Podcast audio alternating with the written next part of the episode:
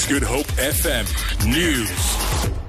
Good morning. President Jacob Zuma's State of the Nation address has been disrupted yet again. This as opposition M Ps raised numerous points of order.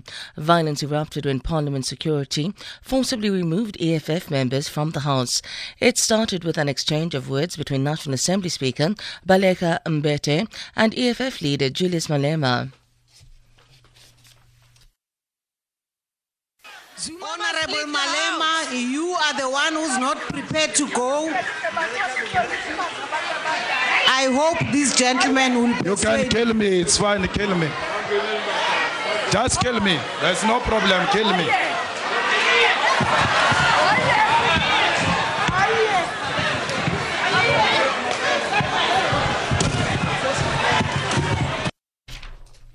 Meanwhile, the D A says it will be in court today to challenge the deployment of S A N D F and police to Parliament during the State of the Nation address. The party walked out of the National Assembly soon after Parliament security forcibly removed the E F F, following its insistence that President Zuma had no authority to address the House. Zuma delivered his speech more than an hour after it was scheduled to begin. D A leader Musi Maimani. We left because the Constitution of the Republic makes it clear that in fact the army and the police cannot enter this chamber.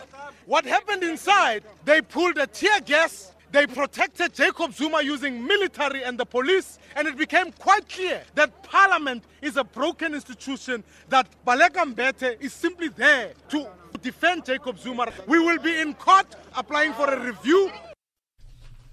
The free German education system has been the focus of a presentation at the Fees Commission in Centurion, south of Pretoria.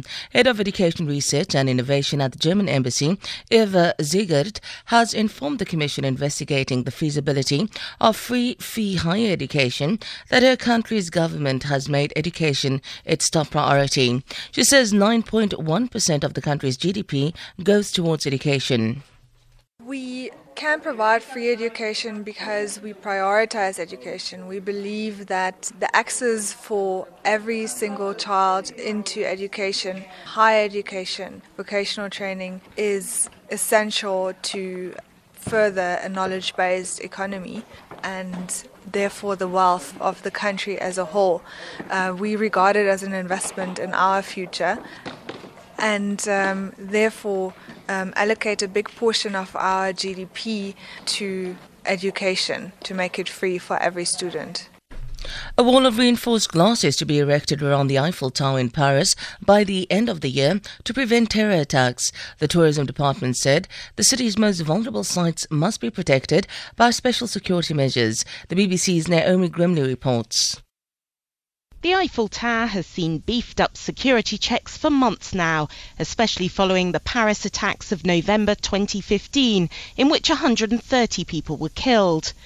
During last year's Euro Football Championships, a metal fence was put up around the monument, which attracts seven million visitors every year.